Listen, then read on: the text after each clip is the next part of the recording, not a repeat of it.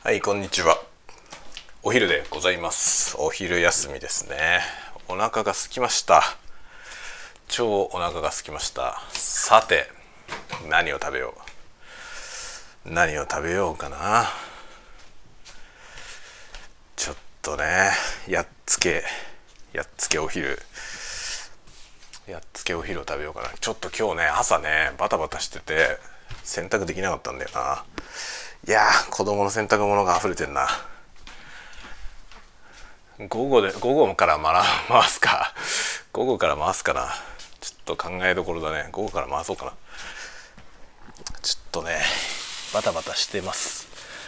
さあ何食べよう。何食べようかな。このなんか変ななんでこうマイナーな感じのカップ麺ばっかしあるんだろう。これにしようかな。焼きそばにしようかな。焼きそばにしようか。担々麺にしようか。担々麺にすっか 汗だくになりそうだけどね。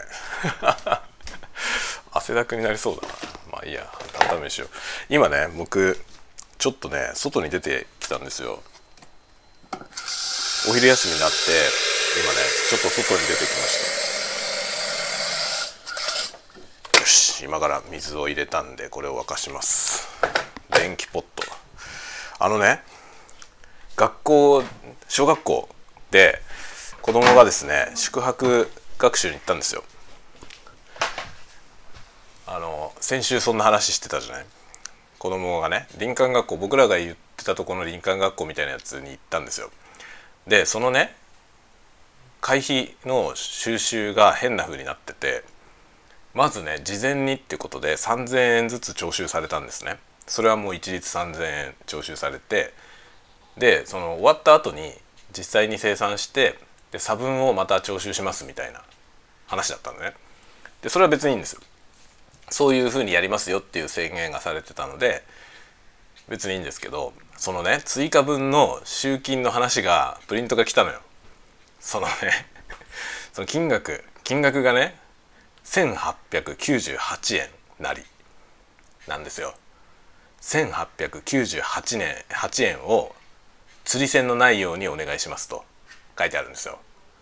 もうね2000円にしてくれ。2000円にしてくれって感じですよね。102円お釣りねでもねお釣りは出せないから釣り銭のないようにしてくれっていうの。1898円。わかりますか？1898円の小銭を用意する手間を考えたらもう102円払うから2,000円にしてって思うよね。めんどくさすぎる。あの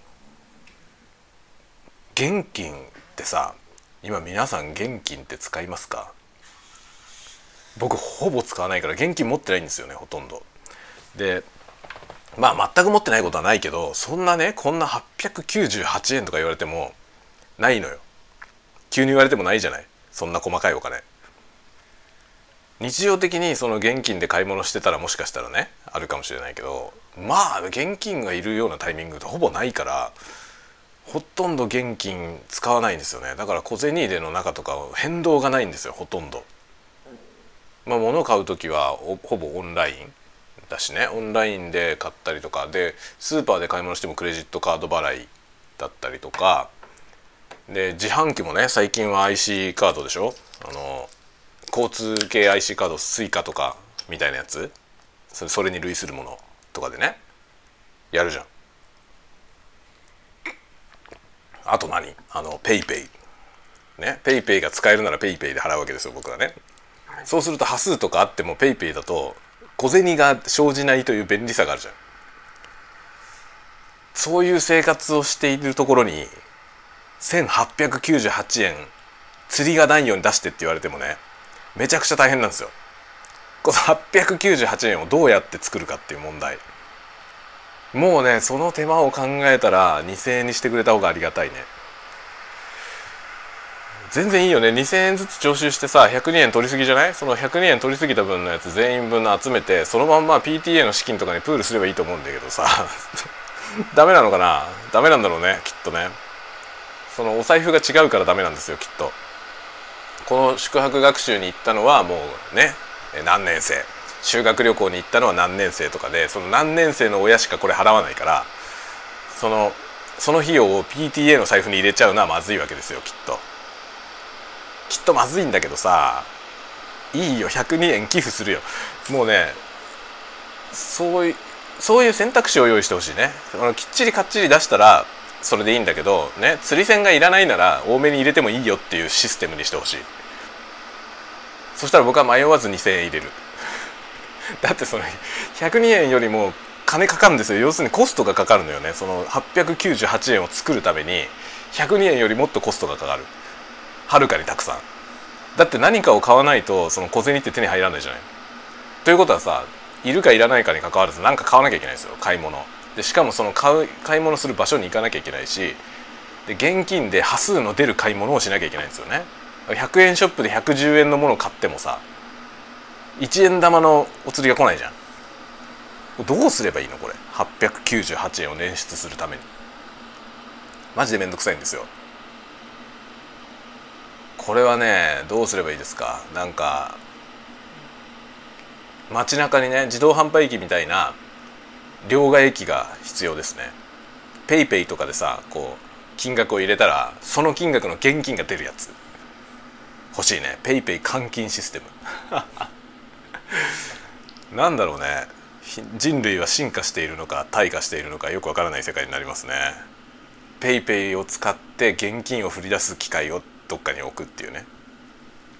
でもね本気でそういうものが必要じゃない？だってさ銀行とかでお金を下ろすことはできるけど下ろす時にこのね898円を作るためにはさ900円分のねその1,000円を両替して900円分小銭とさ残り100円分は細切れに、ね、10円玉とか1円玉とか5円玉が入るように分解して出してくれないと898円は作れないじゃん。どうするのこれ？みんなこういうふうに困ったことはありませんか？1898円って言われて「ああいいよ」って出せる？お釣りがないように。出せねえだろって思うんだけど。そんなもん出せねえだろって思うんだけどさ学校はしれっとこういうプリントをよこしたんだけどさ釣り銭のないようにってね釣り銭がないようにできない人は2,000円でも受け付けますにしてほしいね。その代わり釣りは出ませんよって書いてさそれでもやけ2,000円払うっていう人すごい多いような気がするんだよね。どう？どうですか？皆さんだったらどうしますか？1898円ですよってきっかりだったらきっかりでいいですよ。でねお釣りがいらないんだったら2,000円でもいいですよ。って言ったらどうする？僕迷わず2,000円払う人結構多いような気がする。特に今ね現代。お財布の中にね898円こう探してさあるんだったらいいよ。あるんだったら僕もそれで払いますよ別に。でもそれですらねもう探すのが面倒くさいから102円ぐらいだったらもういやいいよ102円ぐらいっつって2,000円出しちゃうと思うけど。いやこれは本当にだるいよね。やめていただきたい。っていうかこれお釣りいらないんだったら多めに出してもいいっていうシステムにしてほしい。ちょっとこれ学校に提案してみよう。絶対そうしましょうってならないけどね。そのね要するに余剰でもらっちゃった分の処理がめんどくさいんですよ。要するに役所だからね。学校ってさ公的なものだから、まあ、私立だったらね柔軟にやるかもしれないけど私立だったらねやるかもしれないけどこの行政のやってるものは無理だよね。1円単位でだってさちゃんとしなきゃいけないわけでしょ、まあ、それはそうだけどさ金を扱ってんだから。だから使途不明になっちゃまずいと思うんですよ。その102円余計に取った分どこ行ったのか分かんないのはまずいと思うんだけどその行方が追えるようにしといてクラスのためとか学校のために使ってくれるんだったら全然いいよね。っていうかそういう親御さんは絶対いると思うのよね。いいよっつって。2,000円だってこっちが出すのもだりいし。2,000円でいいよっつって。2,000円払う人いっぱいいてそしたらその102円が塵も積もるじゃん。それでさ図書室の本買ったりとかしてくれたら全然それでいいよね。なんかそういうふうにしてほしい。これ本当にちゃんとちゃんと提案してみよう。学校に。もうだるすぎて面倒くさいですよ。僕この898円を捻出するためにいろんなとこに奔走して今あれこれあれこれやってようやく作りました898円。もうめんどくさすぎる。そのために僕が動いた分のコストは多分1,000円じゃ効かないと思う。僕の時給換算したら。アホらしいでしょ。本当に。本当に考えてほしい。なんかその見えない金のコストのことを考えてほしいね。これはさでも結構重要なポイントでさ特にそのフリーランスで働いてる人とかは絶対考えた方がいいんだけどそのお金のかかることをね自分でやって浮かせるっていう発想はそもそもやめた方がいいんですよね。自分が動いてるコストを考えてないんだよねそれは。その時間自分が違うことした方がずっと生産性が高いっていう話は結構あって。だからねその金がかかるからそれをね節約するために自分が動くっていうやり方でやってるとそれはね金はたまんないんですよそんなことやってたら。分かってないからね。それは経済を分かってないってことなんだよね。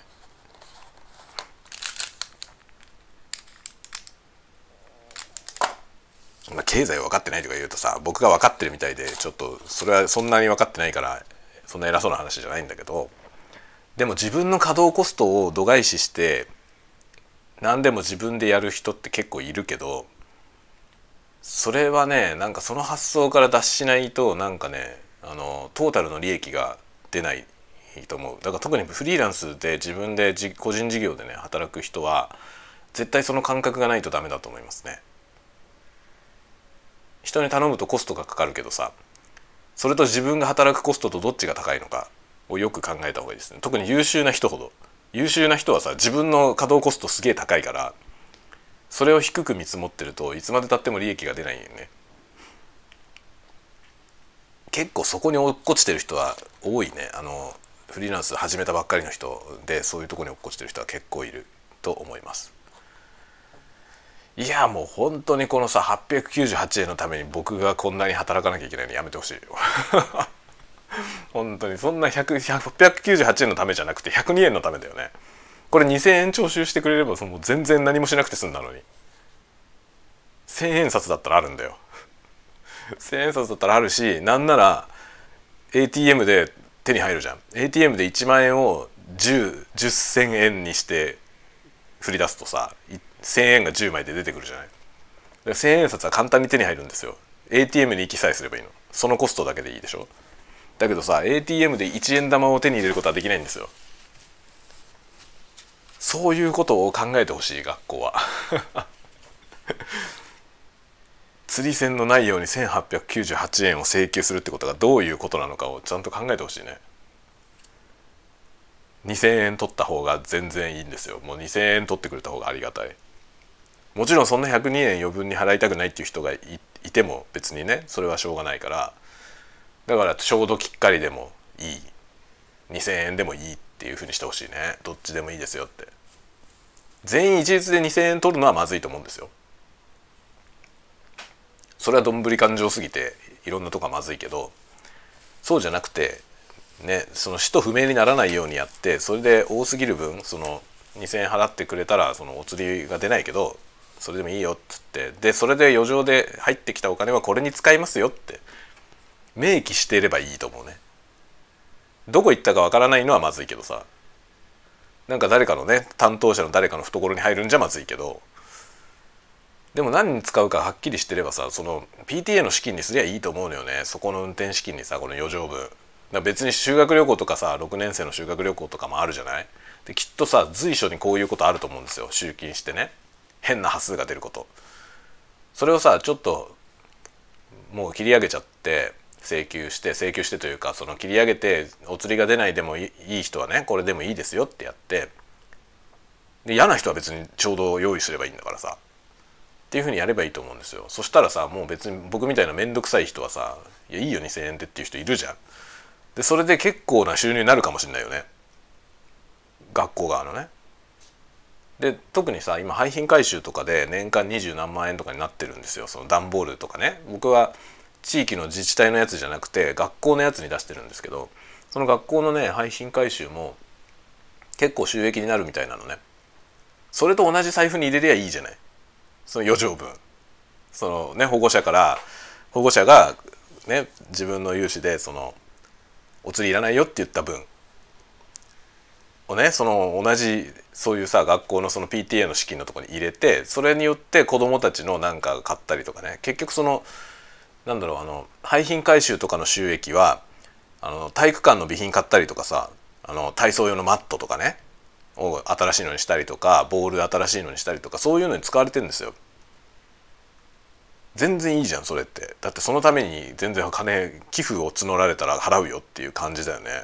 それは子供たちの利益になるわけだからさ。そこをなんか別に渋ったりする親はあんまいないと思うんだけどなっていうさ。別になんか2,000円でもいいよっていうふうにしてよと思うんだけど。ちょっとそれはね仕組み自体をいろいろいじらないとできないだろうからそういう仕組みごと提案してみようかな。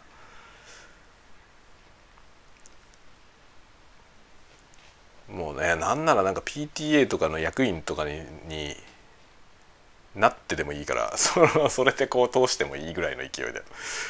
ね。とか喋ってたらさこれ3分以上経ったんじゃないの？今僕はお湯を入れた後そのまま適当に喋ってて全然意識してなかったけどさもう3分以上経った可能性あるよね。この担々麺伸びたんじゃないか？まあいいや。食べよう。まあそんなことなんだよ。今日はそれさそれをねもうそんな話をするつもりじゃなかったんだけどさ今だからそのね最後のあの意外とね1円玉とか5円玉の方がなんとかなって最後100円玉が足りなかったのよ。それで今ねあの近所の公園にある自動販売機まで行ってジュースを1本買ってきました。ジュースというかコーヒー。クラフトボスのブラックコーヒーを買ってきました。別に全然いらないんだよ。コーヒーなんてうちで自分で入れたコーヒー飲んでるからさ別にこれこのクラフトボスを買う理由は全くないけどいらないんだけどさ。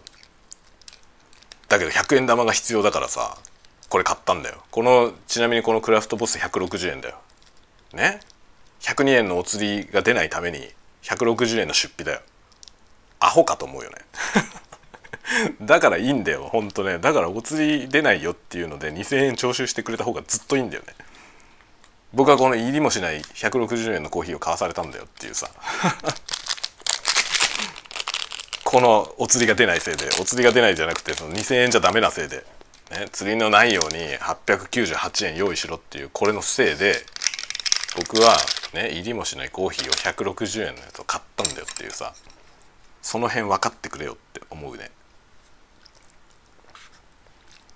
まあでもこれさ無駄じゃないからね。別にこのコーヒーは僕は飲むししかもこのねボスのコーヒーが1本売れたわけじゃない。公園の自販機で。経済もね経済にもね160円分の流通を僕が促したわけで。すごいね物は言いようだよね。もう何にでもさ価値を持たせようと思ったらいくらでも価値なんて持たせられるよね。こうやって言葉ですよ。言葉っていうのはすごいよね。魔力ですよ。言葉の魔力は本当にすごい。だから僕は言葉が好きなんだけどね。言葉を操ればさ何だって正当化できる。こう悪人の言ってることとね変わんなくなってきたけど。でもさ結局詐欺師とかって言葉の魔術師なわけですよね。詐欺ってさ詐欺詐欺は悪いことだから別に全然こう褒められたもんじゃないけど。でも要するにレトリックだもんね。そのそれによって信じさせちゃうということだからね。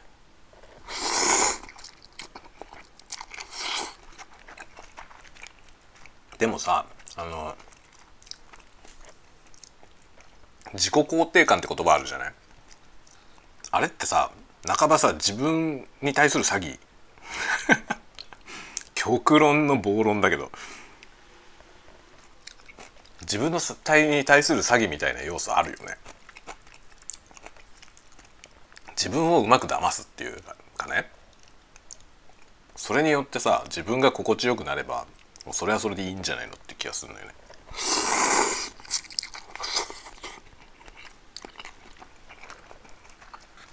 だこの入りもしないボスを買わされたこのね160円の出費。102円のねお釣りが出ないからそのために買わされたこの160円の出費。何回も言うけど本当にくだらないと思うからさこのこれ本当くだらないと思うからもう何度でも言うけどそういう仕組みによってこのね僕の手元にあるなぜかここにあるこのクラフトボスですよ。すっきりしてるよ。クラフトボスの宣伝みたいになってるけどすっきりしてるいいんじゃない？澄み渡るコクって書いてあるよ。コクっていう言葉もインチキだよね。コクって何？コクを何かちゃんと説明できる人いますか？こういうさこういうことなんだよね。なんだかちゃんと説明できる人がいなくてもコクっていう言葉で売られてる食材のどんなに多いことかね。食品のね。いろんなとこにあるじゃん。スープとかコーヒーとかさ。ね。だしとかさ。鍋の素とかさ。コクって言葉いろんなとこに使われてるけどコクって何よ？なんとなく雰囲気はわかるじゃん。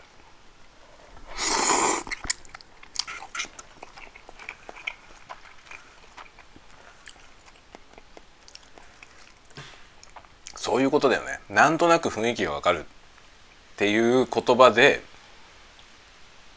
いろんなことをうやむやにするっていうねテクニックだと思うんですよ。だそれってさやってることは詐欺とあまり変わんないよね。詐欺もそうだよね言葉の定義とかそういうものをこう意図的にさずらしてってで普通にねちゃんと突き詰めたら明らかにおかしいような話をさなんとなくなんとなくのうちに納得させちゃうっていうそういうことじゃん。僕それがうまいんだよ。それがうまいから詐欺師だって言われるんだよね。その僕に向いてる職業は詐欺師だってよく言われる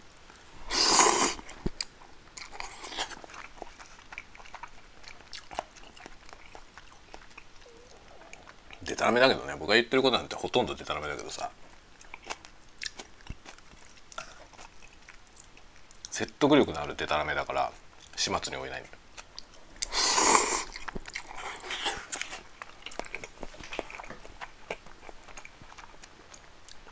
でもねこう自分のメンタルヘルス的なさ観点からするとね自己暗示じゃないけどさ自分をこう騙してる要素。自分を騙してって自己肯定感を高めていくみたいな。そういうのってさそういうのが上手だと生きるのは楽だよね。っていう気がするんだよね。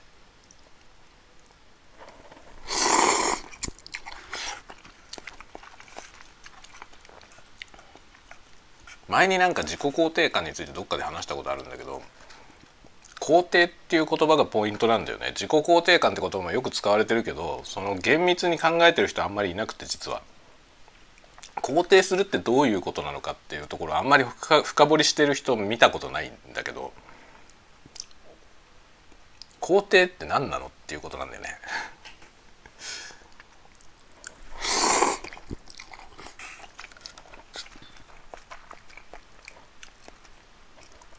肯定するだけでいいんだよ。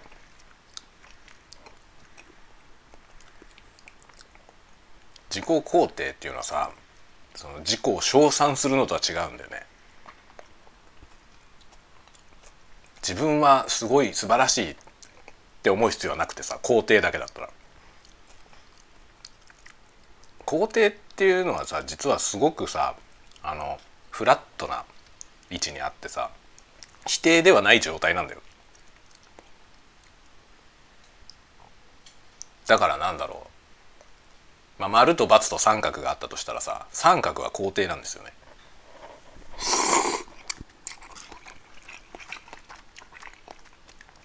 ボーダーラインの上だよねちょうど。そこから落ちたらもう×で×の上に乗っかってる状態。落ちてない。それが肯定だからさ。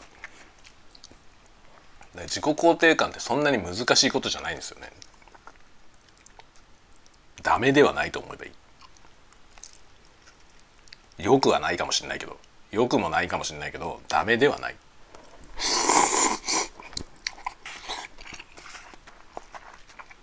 だから自己肯定自己を肯定できたから満足が得られるかというとそれはそうではないと思うよ。ダメじゃないだけで満足できるかっていう問題はあるじゃん。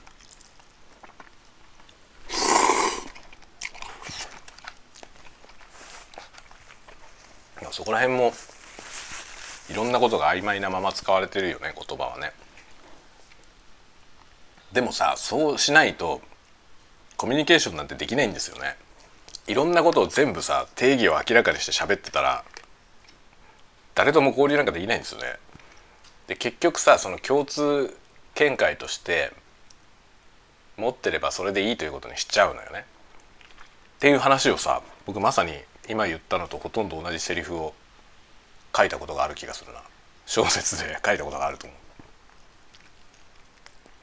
シオンズゲートだ。シオンズゲートのねあれですね。あのヒロインと出会った後あの主人公のレイトがねヒロインのアリアの家に家に行くシーンがあるんですけど家に行って話してる時になんかねなんかの言葉の定義の問題になるんですよ。それでその自分が思ってるそのね言葉の同じ言葉を使って共通の単語を使って会話をしてても自分が思ってるその言葉の定義と相手の思ってるその言葉の定義がねずれてるかもしれないよねっていう話。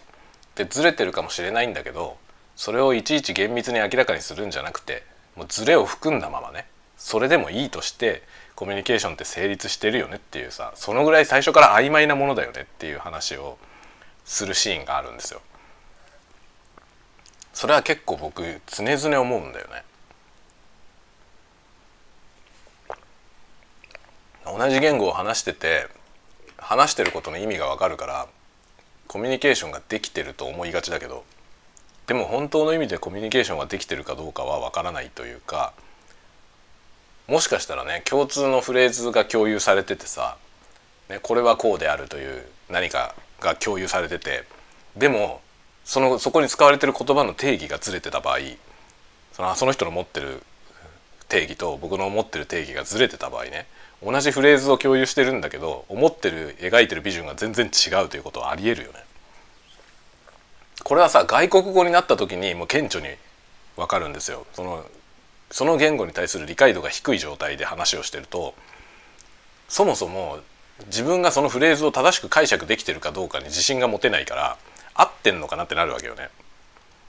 でちょうど僕そういうエピソードが今あったんですよ。昨日。昨日だ。まさに昨日。この話面白いからしよう。あの動画にねコメントもらったんですよ英語で。でその方は見に行ったらインドの方だったんですね。インドの方かどうか分かんないけどあのインドって書いてあったの。そのプロフィールがね。インドの人だと思うんですだから、まあ、そこで嘘ついてる人ももしかしたらいるかもしれないけどまあでもその本人のアカウントに書かれてるのはインドだったの。でインドの方が英語で僕にコメントをくれたんですけどそのねコメントが肯定的な意味なのか否定的な意味なのかが分かんなかったの。それはねあのどういうコメントだったかというとちょっと一言一句全部覚えてないんですけどあのあのね YourASMR sounds、is crispy って書いてたの。クリスピーっていう単語だったんです。でどういう意味か分かんなかったんだけどそのまあクリスピーの意味わかるじゃん。なんかサクサクとかカリカリとかそういうことでしょ？あのケンタッキーのクリスピーチキンとかあるじゃない？あとマクドナルドのチキンクリスプとかもなんかサクサクのイメージサクサクカリカリのイメージでしょ？そういうサクッとカリッとした感じを想像してそのねあなたの作ってる音はクリスピーだよねっていうコメントをもらってそのコメントの後ろに顔文字がついてたんですよ。絵文字絵文字がついてたの。でその絵文字がこう眉がハの字になっててこうキュッて顔をしてるのよ。絵文字が。ってなってたのでこれはどういう意味なんだろうって考えたんですよね僕はすごい考えたのよ分かんなくてクリスピーの意味は分かるけどどういうふうに解釈すればいいんだろうと思ってその絵文字をね絵文字がウキューって顔してるわけよ。でそれはどういうこと？まあだからウキュだからこう耳障りだということを言ってんのかなと思ったの。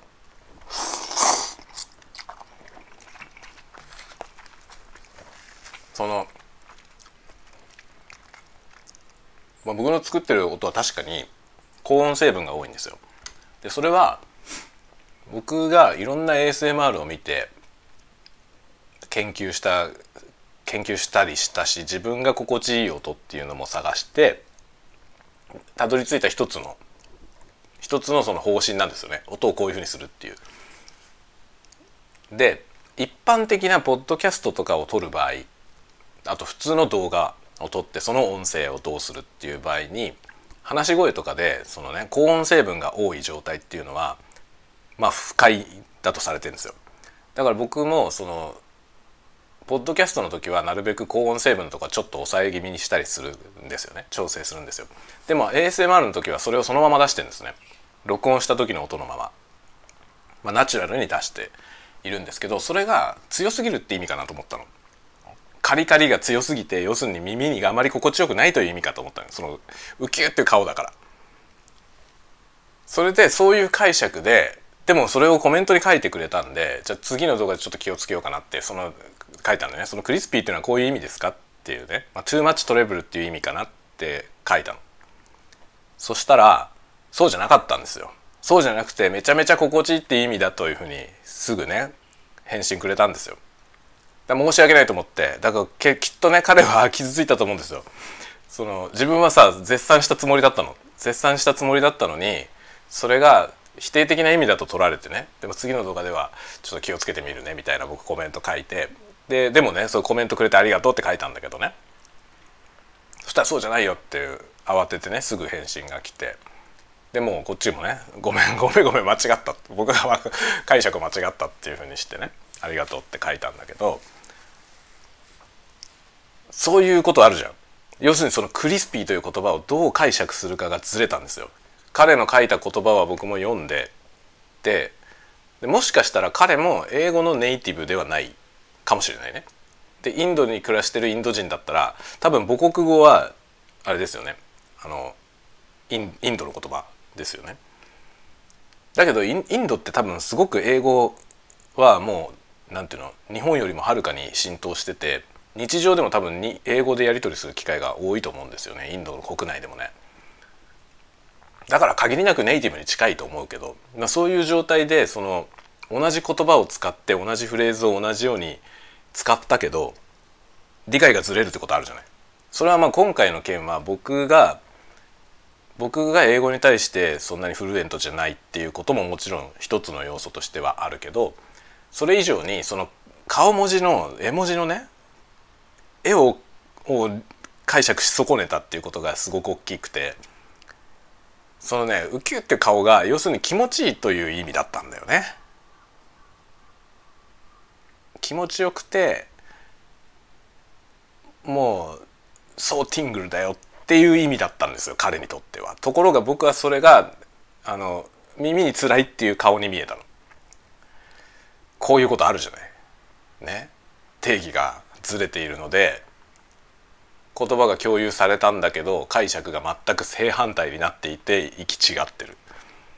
でこれってじゃあね日本でね日本語のネイティブ同士が話してる時にこういうことは起こりえないのかっつったら起こりえるじゃない。いくらでも起こりえると思うんですよ。まあ最近なんて特にそうだよね。何でもやばいって言うじゃん。ね。あいつやべえって言った時にその文字通りねあいつはもう本当に危なくてもうなんか一歩間違うとやばいよねっていうそういう意味にもいくしすごい能力がありすぎてあいつやばいねってなることもあるじゃない。でこんなやばいなんて言葉って特に文字になっちゃったらずれるやすいですよね。ニュアンスがよく分かんないから、まあ、もちろん文脈でねある程度想像できますけどずれることはありえるでしょって思うとさ言葉の解釈の問題って結構大きいよね。でその解釈がうやむやだってことをに目をつむんないとできないんですよコミュニケーションなんて。だって一言一句さこの言葉はこういう意味で使ってますかっていちいち確認しながらだったら話にならないでしょだから結局なんとなくなんとなくで進んでるわけですよねで僕大事なのはねそのなんとなくで進んでるんだってことを意識しておくことだと思うんですよねもちろん全部を厳格にはできないのでそのままでね今の状態のままで話をするんだけどまあなんていうの？あの100%感感覚を共有できてると思わないことが大事だと思いますね。他人とコミュニケーションしてる以上100%共有はできてないのが当たり前なんで100%通じてると思っちゃダメだな思いました。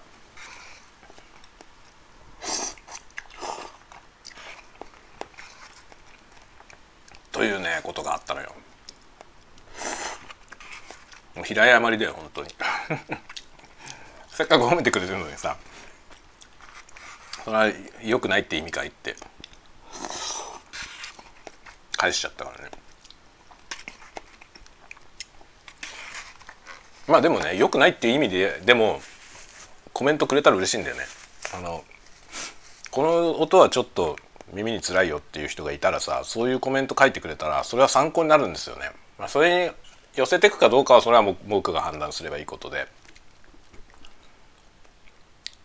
まあ、今さこう SNS の世の中でねソーシャルでその要するに世界中のさあの特に専門家じゃない人同士がどんどんつながっていくじゃない。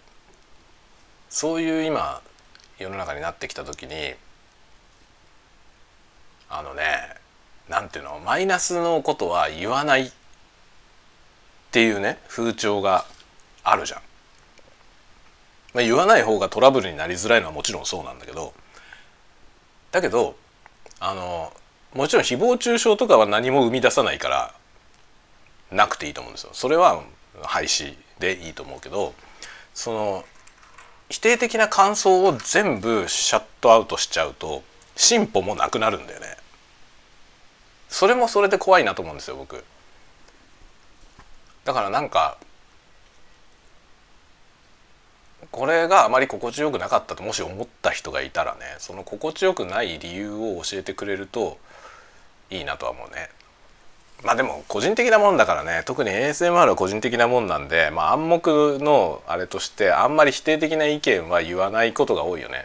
まあこれは自分には合わないなと思ったら見ないだけだから。っていう感じになって心地よいと言ってる人たちが集まってこうね成長していけばそれでいいっていう世界ではあるけどなんか僕はちょっと興味はあるんですよね自分の作ってる音がまあ良かれと思ってもちろん作ってるけどそれが本当にいい音として届いてるのか？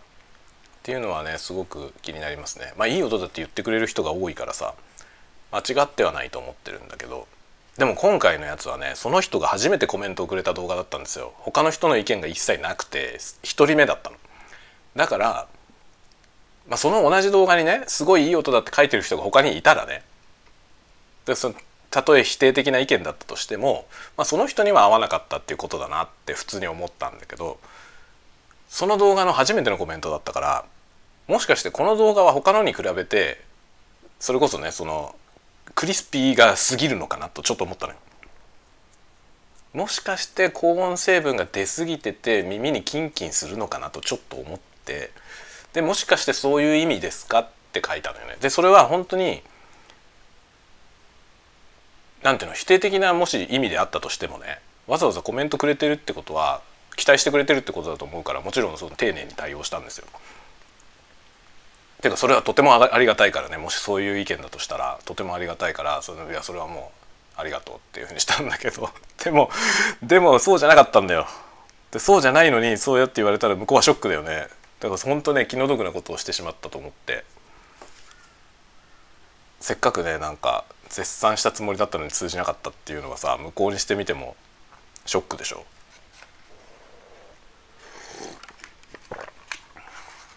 とてもいいっていう意味ですってコメントくれました。僕がコメント返した本当に直後に返信が来た。だから慌てたんだと思うんだよね。ほんと申し訳なかった。でもさ喜んでんだったら喜んでる顔文字にしてよってちょっと思ったけどね。僕が誤解した理由はその顔文字なんだよ。その絵文字が絵文字がキュッていうその顔だったからもしかして不愉快だったのかなと思ったのよね。あれがさにこやかなのとかさハートの絵文字とかさだったらもう明らかにその文章の意味が何であれハートとかついてたりしたらこれは気に入ってくれたってことだなって思うじゃん。そこだよってちょっと思ったけどね。こっちの誤解なんだからまあそれを棚に上げてるんだけどね。もちろん僕の方に火があるんですよ完全に。なんだけどそういうせめて絵文字 絵文字を誰が見ても肯定だって分かる絵文字にしてよってちょっと思った。それはね面白かった。でもコミュニケーションってこういうふうにずれるなって思いましたよ。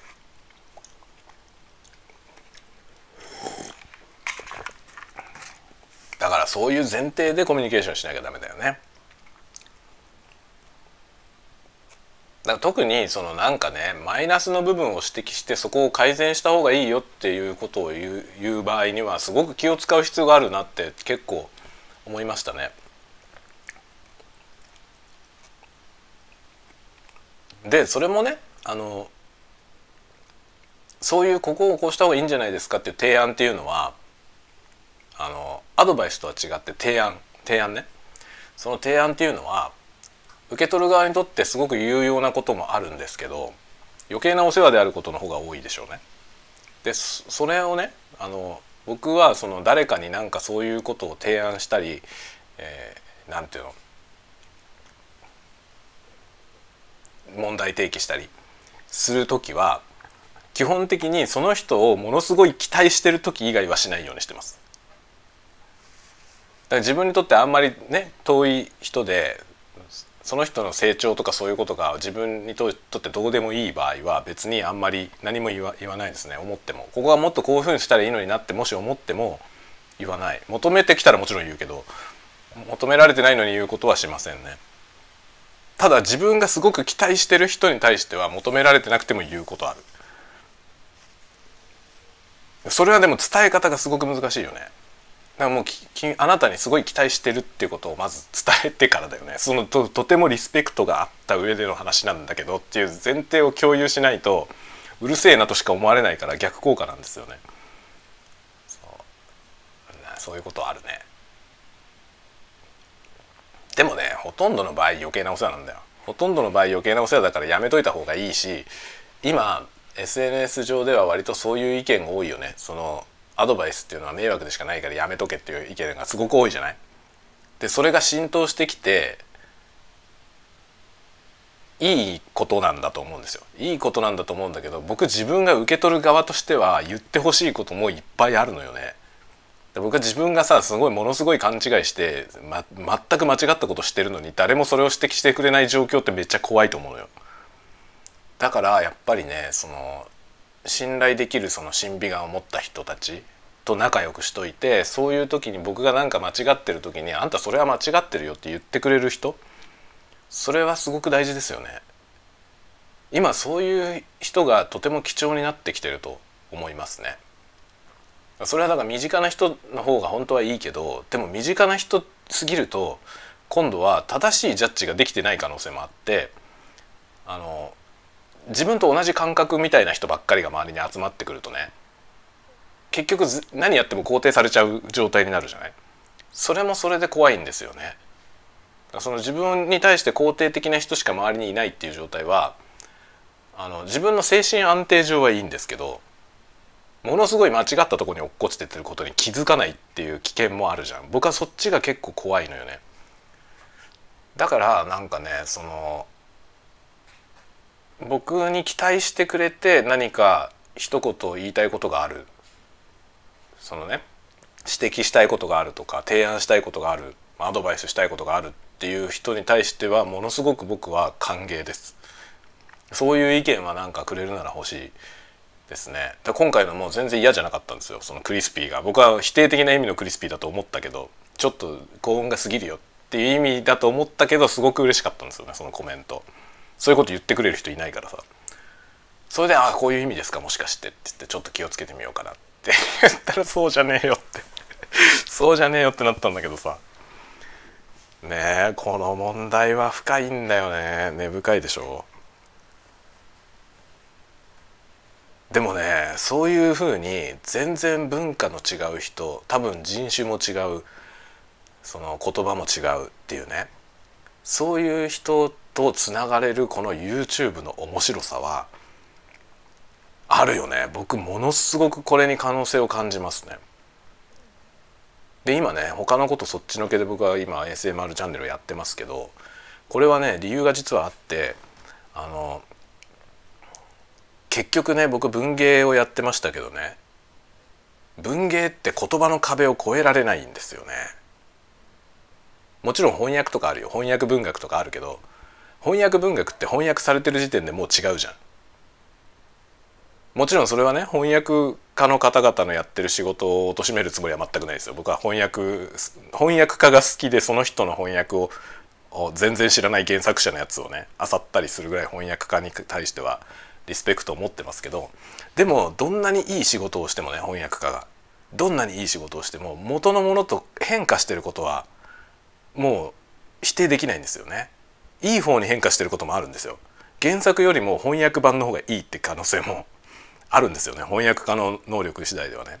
あるけどでもやっぱり元のやつを元の言語でしかも元の文化を理解して受け取れる状態とは全然違うじゃない。わかりますか？例えば僕はポーランド文学のあのスタニスワフ・エレムが大好きでなんですけどポーランドってあまりにも遠すぎてね文化が。日本からその日本語のこの文化とポーランド語の文化は、まあ、あまりにも違いすぎるし歴史も全く違うじゃない。ポーランドって東欧だからね。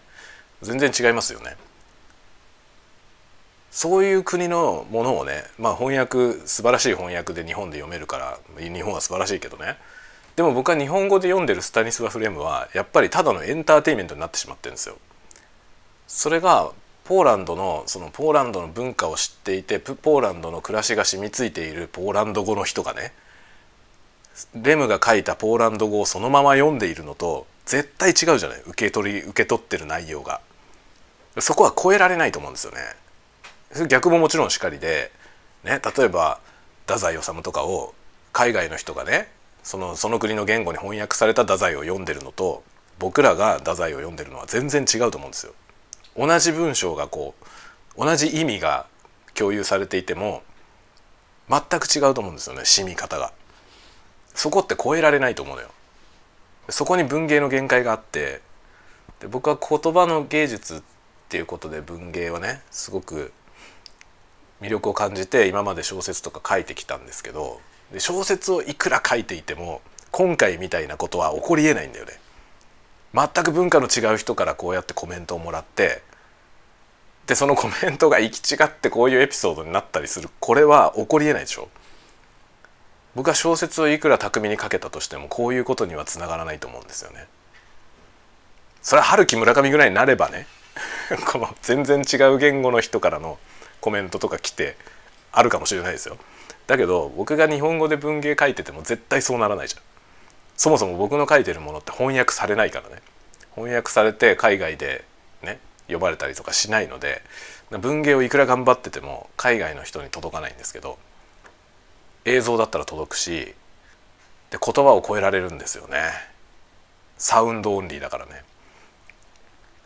ASMR はね言葉の壁を越えられるんですよ。言葉がいらないから。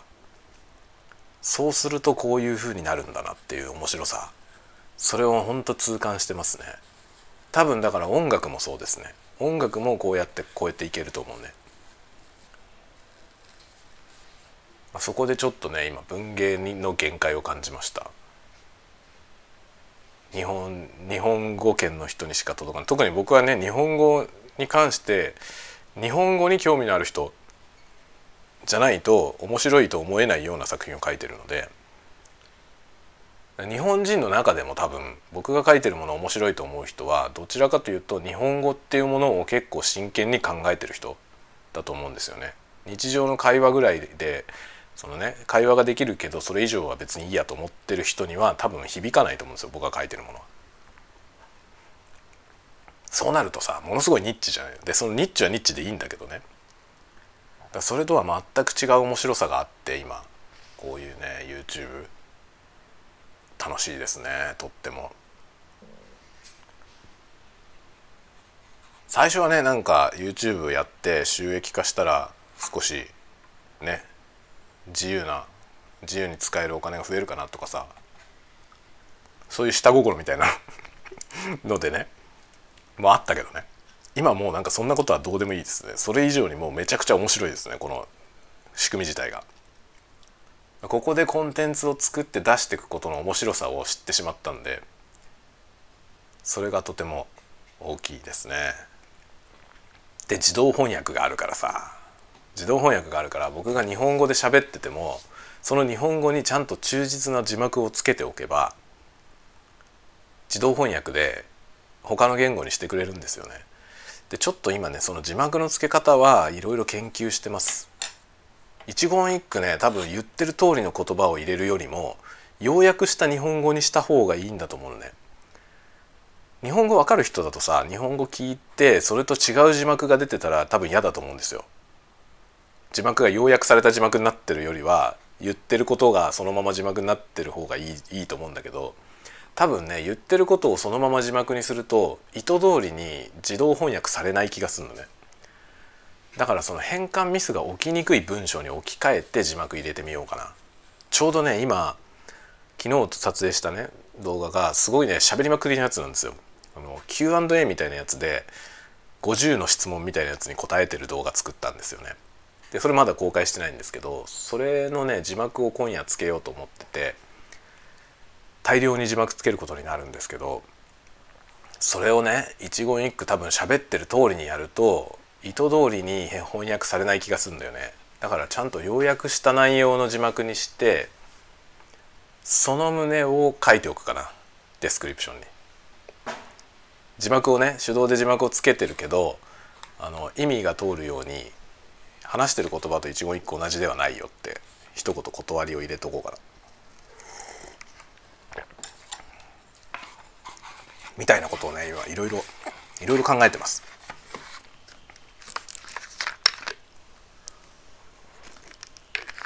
喋りすぎててご飯が進んでないっていうね。まあもうこれ食べ終わってこれスープしかないんだけどさ。カップラーメンのスープは全部飲まない方がいいって言うじゃん。飲んじゃうよね。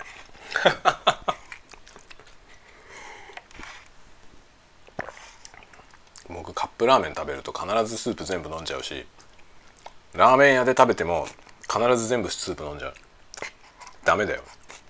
体に良くない。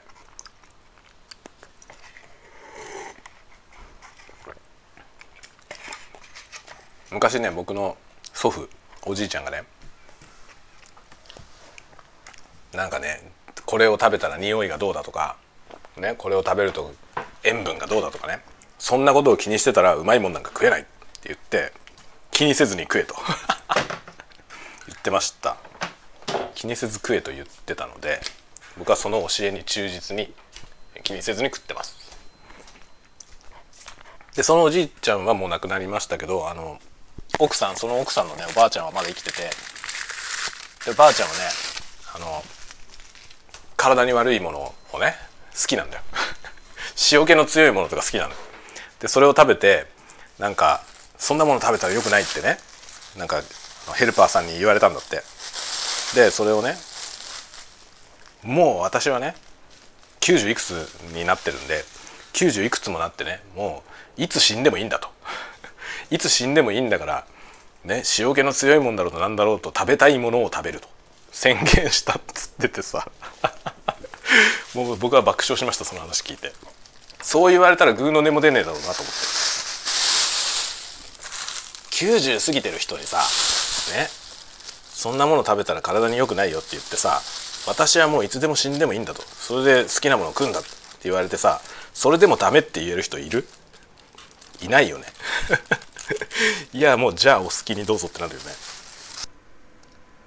いやなんかキリがなくなってきたんでここら辺で終わろうと思います。えっ、ー、と今夜はねそんなわけで動画を編集してそれを出すので多分ね夜のやつやる暇がないと思います。でも代わりに動画が今夜中に出せるかな？出せたら出します。こうご期待。あの喋るやつなんでほほぼメインで喋ってるずっと喋ってるだけの動画になると思うんで、えー、ぜひチェックしてみてください。これを機にチャンネル登録。よろしくね。はいということで、えー、午後の仕事に戻りましょう。ではでは皆さんまたまた会いましょう。